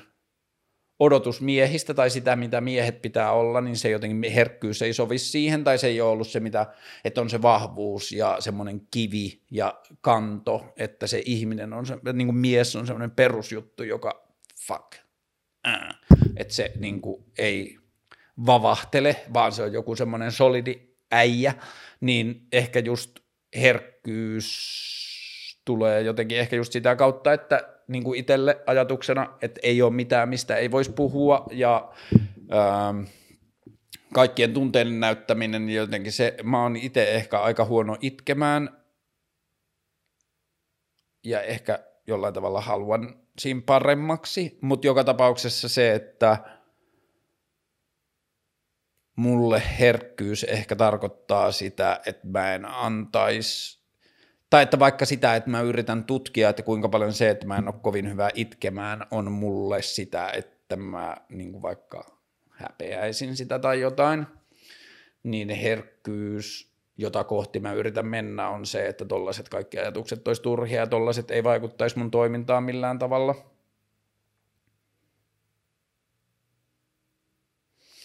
Ja sitten herkkyys ehkä parhaimmillaan ja palkitsevim, palkitsevimmillaan on sitä, että ihmisiä kohdatessa antaa itselleen ja sille toiselle ihmisille luvan ja mahdollisuuden olla itsenään läsnä kaikki ne mukana tulevine ominaisuuksineen. Ja se kyllä tuntuu olevan jatkuvasti palkitsevaa. Oletko miettinyt, miten tulet tulet toimeen sen asian kanssa, että joku voisi mahdollisesti käyttää julkisesti sanomiasi asioita väärin tai asiayhteyksistään irrallisina? Mm, en kyllä ole miettinyt, eikä tunnu jotenkin olevan asia, jota mä pelkäisin tai miettisin tai se huolestuttaisi mua. Hmm.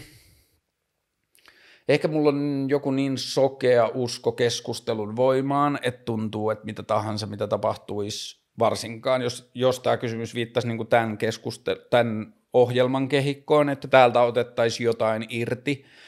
niin, ja käytettäisiin jotenkin väärin mua vastaan, niin sitten musta ehkä vähän tuntuu, että mulla on, että jos niin kävisi, niin mulla on edelleen tämä ympäristö ja tämä kehikko ja tämä alusta, jossa mä voin niin esittää oman kantani siihen asiaan. Ja ehkä maailmassa on vakavampiakin asioita kuin mun väärin ymmärretyksi tuleminen, mutta sitten mulla on myös ehkä semmoinen fiilis, että niin kauan kuin mä oon jotenkin rehellinen tai onnistun olemaan rehellinen ja avoin omista näkökulmistani ja kannoistani ja asioistani, niin niiden väärinkäyttäminen tuntuu jotenkin aika vaikealta. Ehkä joku nyt ottaa tämän haasteena ja keksii jotain hyvin vittumaisia tapoja käyttää mun tekemiä asioita jotenkin mua vastaan, mutta – Joo, ei toi kyllä pelota mua, en mä kyllä oikein mieti sitä, mä en huolehdi siitä. Ja jälleen kerran varmaan liittyy joihinkin etuoikeuksiin, joita mä en kaikkea tunnista, mutta mä huomaan vaan sen, että ei mun mieltä ole tehty siihen, että se etsii uhkia tai jotain potentiaalisia pahoja asioita, mitä ihmiset vois tehdä mulle. Mä en vaan jotenkin, niin mun aivot ei ole luontaisesti tehty siihen, että se niinku huolehtisi tai stressaisi tollasista asioista. Ja sitten mä jotenkin koen olevani tässä paikassa, kun mä puhun tässä sohvalla näihin sisältöihin jotain omia asioita, niin mä koen olevani tosi sille jotenkin luottamuksenomaisessa ilmapiirissä. Ja jännä huomata ehkä, mutta YouTube-komment, niin YouTube-videoihin tulevissa kommenteissa mä näen ehkä enemmän niin kuin joko vahingossa tai tahallisesti tehtyjä väärin ymmärrys, äh, ymmärtämisiä mun sanomisista kuin vaikka Instagram-kommenteissa tai mulle henkilökohtaisesti tulevi, niin kuin suoraan mulle henkilökohtaisesti yksityisesti tulevissa kommenteissa. Ja sitten välillä niissä kommenteissa siellä YouTubessa, joissa tuntuu olevan semmoinen väärin ymmärtämisen klangi, niin tosi monesti se menee mulla semmoisella olankohatuksella, että mm, tämä ei vaikuta keskustelulla, joka niin kuin voittaisi mitään siitä, että mä lähtisin selittämään itseäni toiseksi tai jotain, tai niin kuin, että mä osallistuisin tähän keskusteluun. Kyllä mä usein myös ymmärrän, ja aina mä ajattelin jossain vaiheessa, että mä teen jakson, jossa mä käyn niin kuin koko tältä ajalta noita YouTube-kommentteja läpi, kun siellä on ihan kiinnostavia keskusteluja kyllä, niin sinne on ihan kiva antaa aikaa mutta joo, mulla on turvallinen olo tästä ympäristöstä ja tekemisen tavasta, ja ehkä mä en vaan näe semmoista niin ilkeä mielisyyttä ympärillä tällä hetkellä, että mä jotenkin sen takia osaisin sitä pelätä. Tatuoinnit yleisesti. Mä en tiedä, mitä tässä, niin kuin, mä oon ehkä puhunut tatuoinneista jotain aikaisemmin, mutta yleisesti tatuoinnit on huomattavasti pienempi asia kuin mitä niille, minkälaista arvoa ja niin jotenkin jännitettä niihin on ladattu ainakin mun lapsuudessa ja tatuoinnin otettuaan ehkä huomaa parhaiten, kuinka pieni ja vähäpätöinen asia se on, ja liittyy taas siihen oikeuteen omalle keholle, minkä tahansa tekemisen ihmisillä pitää saada olla oikeus tehdä keholleen mitä tahansa, ja tatuoinnit on mun mielestä hyvä tapa käyttää sitä oikeutta. Mm. Taas.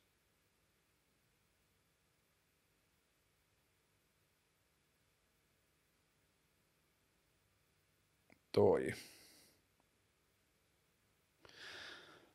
Näkemyksesi naisten ja miesten tasa-arvosta lestadiolaisuudessasi kautta erottuasi? No ehkä tuohon niin kuin jotenkin selkein tai helpoin tapa käsitellä sitä on, että lestadiolaisuus on täydellinen esimerkki jotenkin siitä niin kuin rakenteellisesta sovinismista ja semmoisesta epätasa-arvosta, joita meidän öö, rakenteellisista asioista, jotka voi välillä tuntua niin itsestään selviltä, että niitä ei edes huomata, niin siellä lestadiolaisuuden sisällä just tämä niin synnytysasia ja ehkäisykieltoasia, jossa silleen äijät on sanottanut oman tulkintansa raamatusta niin, Siis se on niin sairasta, kun sen edes niin kuin sanoo ääneen. Mutta mä en tiedä, kuinka paljon sitä enää, kun se Hesarin lestadiolaisuusjuttu tuli, mä oon saanut siitä jotenkin tosi vähän kriittistä palautetta, joka on ollut mun mielestä tosi kivaa, mutta ehkä ne kriittisimmät palautteet on ollut jotain siihen suuntaan, että voisit ehkä käydä seuroissa niin kuin 10 vuoden tauon tai 15 vuoden tauon jälkeen, niin kuulisit, mitä se meininki on, tai niin kuin, että sulla olisi päivittynyt käsitys siitä, mitä se meininki on nykyään, mutta jotenkin musta tuntuu, että ei ne asiat, mistä mä oon puhunut kriittisesti lestadiolaisuuteen, niin ei ne ole liittynyt siihen, mitä seuroissa puhutaan, vaan jotenkin siihen teologiseen viitekehykseen siitä, että miten lestadiolaisuus maailman näkee, mutta se ajatus siitä, että mä oon kuullut sen esimerkiksi lapsena monta kertaa, että jos äiti sattuu,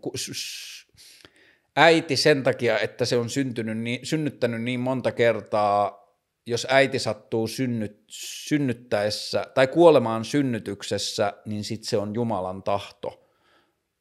Ja että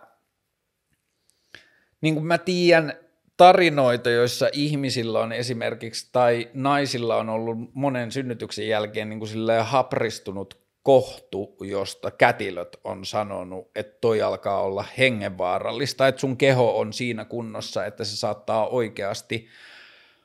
niin kuin, saattaa, että, niin kuin, että sä saatat kuolla synnytyksessä, tai sinä tai vauva saatatte kuolla synnytyksessä, että sun keho ei kestä enää, niin sitten se on vaan niin kuin ohitettu sillä, että tämä on Jumalan tahto, ja meidän tehtävä ei ole rajoittaa sitä – niin kuin meidän tehtävä ei ole rajoittaa lasten syntymää, koska jokainen lapsi on Jumalan lahja ja Jumalan tahto. Ja joo, joku nykypäivän lestadiolainen voi sanoa, että ei enää sanota noin, mutta siellä on edelleen vitusti kymmeniä tuhansia lestadiolaisia ympäri Suomea, joille kukaan ei ole sanonut ääneen, että tämä asia ei ole näin. Ja se on se suurin ongelma mun mielestä, jos lestadiolaiset puolustaa sitä, että on se liberalisoitunut ja kato vaikka kuinka paljon perhekoot on pienentynyt ja kyllä ihmiset osaa tulkita sitä itse – mutta kukaan ei sano silti lestadiolaisuudessa ääneen tai lestadiolaisuuden äänellä sitä, että hei, sori, sori, sori, että meidän kelat lapsi niin kuin, asiasta tai meidän kelat perheasiasta tai muusta, että ne on ollut täysin niin kuin, harhaisia ja vaarallisia ja vääriä, että sori, että älkää kuunnelko tätä enää, että tämä ajatus ei tiedä, mitä kelattiin, että tämä oli ihan hullu.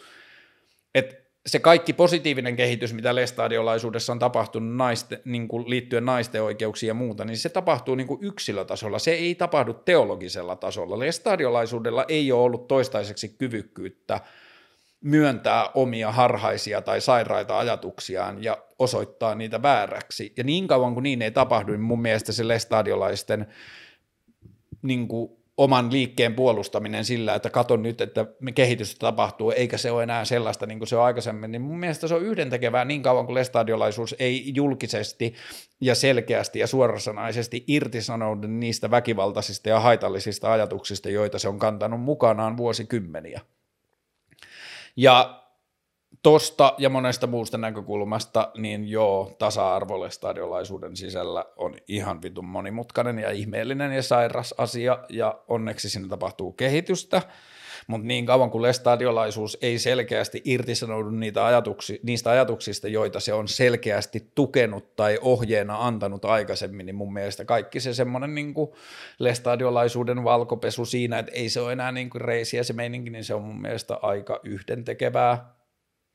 että sitten se alkaa olla semmoista niinku versiota lestadiolaisuudesta, jossa on parempi olla ja jos on parempi meininki ja jos on niinku feministisempi tai jotenkin muuten niinku kehittyvä meininki, mutta samaan aikaan siellä on olemassa ne rakenteet, jotka mahdollistaa pikkukaupungeissa tai yksittäisissä perheissä tai seurakunnissa tai muissa sen niinku väkivaltaisen ajatuksen käyttämisen vedot, vedoten siihen teologiaan, että näin lestadiolaiset on aina ajatellut ja Jumalan sana on muuttumaton ja ö, niin kuin ei raamatuntotuudet muutu ja niin edelleen, niin get that shit straight. Pelottavaa, väkivaltaista, väärin, ahdistavaa, turmiollista syntiä ja helvettiin johtavaa ajattelua. Oho, menipä tunteisiin. Mutta tota, mm, lisäasiana, tämä oli tosi siisti. Toivottavasti tästä tulee jotain ja toivottavasti mä pääsen osallistumaan siihen, mutta mä sain viime viikolla puhelun ensi- ja turvakotien liitosta, joka on siis liitto, joka on meidän niin Suomen kansallisen tason päätoimija liittyen noihin ensi- ja turvakoteihin. Ensikodit on siis niitä, joissa lapsi syntyy ympäristöön tai perheeseen tai tilanteeseen, jossa se niin kuin ensi, al, niin kuin toi alkulapsu tai pienlapsivaihe tarvii niin kuin jonkinlaista apua ja tukea ja sosiaalista struktuuria siihen ympärille niin kuin mistä tahansa syystä, ja sitten turvakodit, jotka liittyy niin kotiväkivalta- ja parisuhdeväkivaltatapauksiin ja muita, niin sieltä ensi- ja turvakotien liitosta soitti ihminen, että hei, että näin tämän sun Helsingin Sanoman haastattelun, ja meistä tuntui, että sä puhuit uskonnosta ja uskontoihin liittyvistä ongelmista tavoilla, jotka vois auttaa meitä keskustelemaan tietyistä uskontoihin liittyvistä ongelmista ja pelottavista asioista niin, että se keskustelu olisi jotenkin turvallisempaa ja rakentavampaa, koska se, mihin tämä ehkä liittyy eniten, oli niin kuin Suomessakin tapahtuviin niin kuin tyttöjen ympärileikkaustapauksiin ja joihinkin muihin esimerkiksi islamin uskoon tai joihinkin islamin uskon tulkintoihin ja toimintamalleihin liittyviin ongelmiin. Ja e, siellä ensi- ja turvakotien liitossa oli havahduttu, tai tietenkin se on ollut tiedossa pitkään, ja se on ollut niin kuin aina ongelma näissä asioissa, mutta että niin kuin monet tavat kritisoida joitakin toimintamalleja muuttuu heti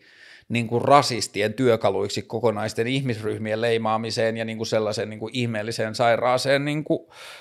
rasistiseen paskaan, niin sitten näiden pointti oli, että ne haluaisi tehdä mun kanssa jollakin tavalla yhteistyötä tai että mä osallistuisin siihen, että löydettäisikö me muita tapoja keskustella noista vaikeista asioista niin, että ne ei ruokkisi sitä rasistista keskustelua tai niitä ei voisi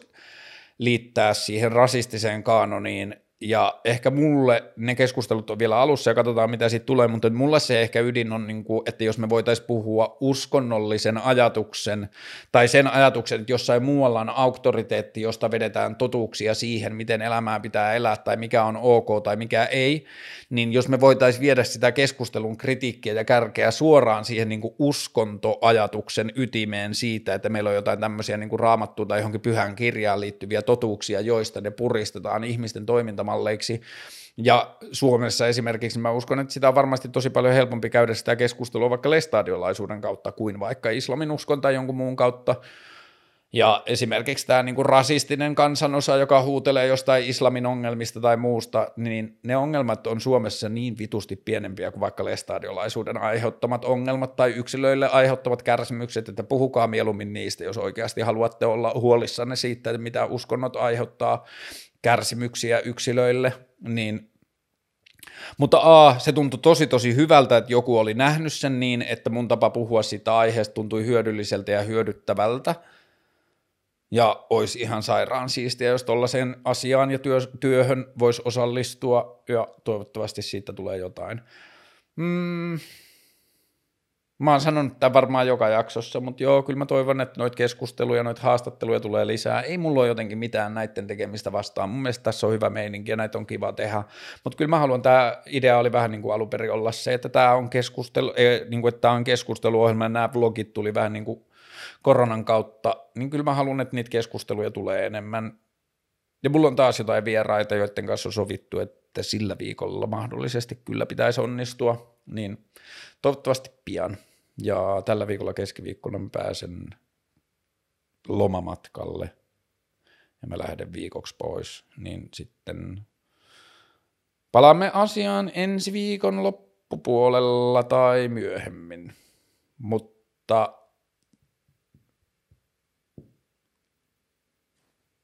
fuck the police, fuck certain parts of religions ja ihmisen best. Please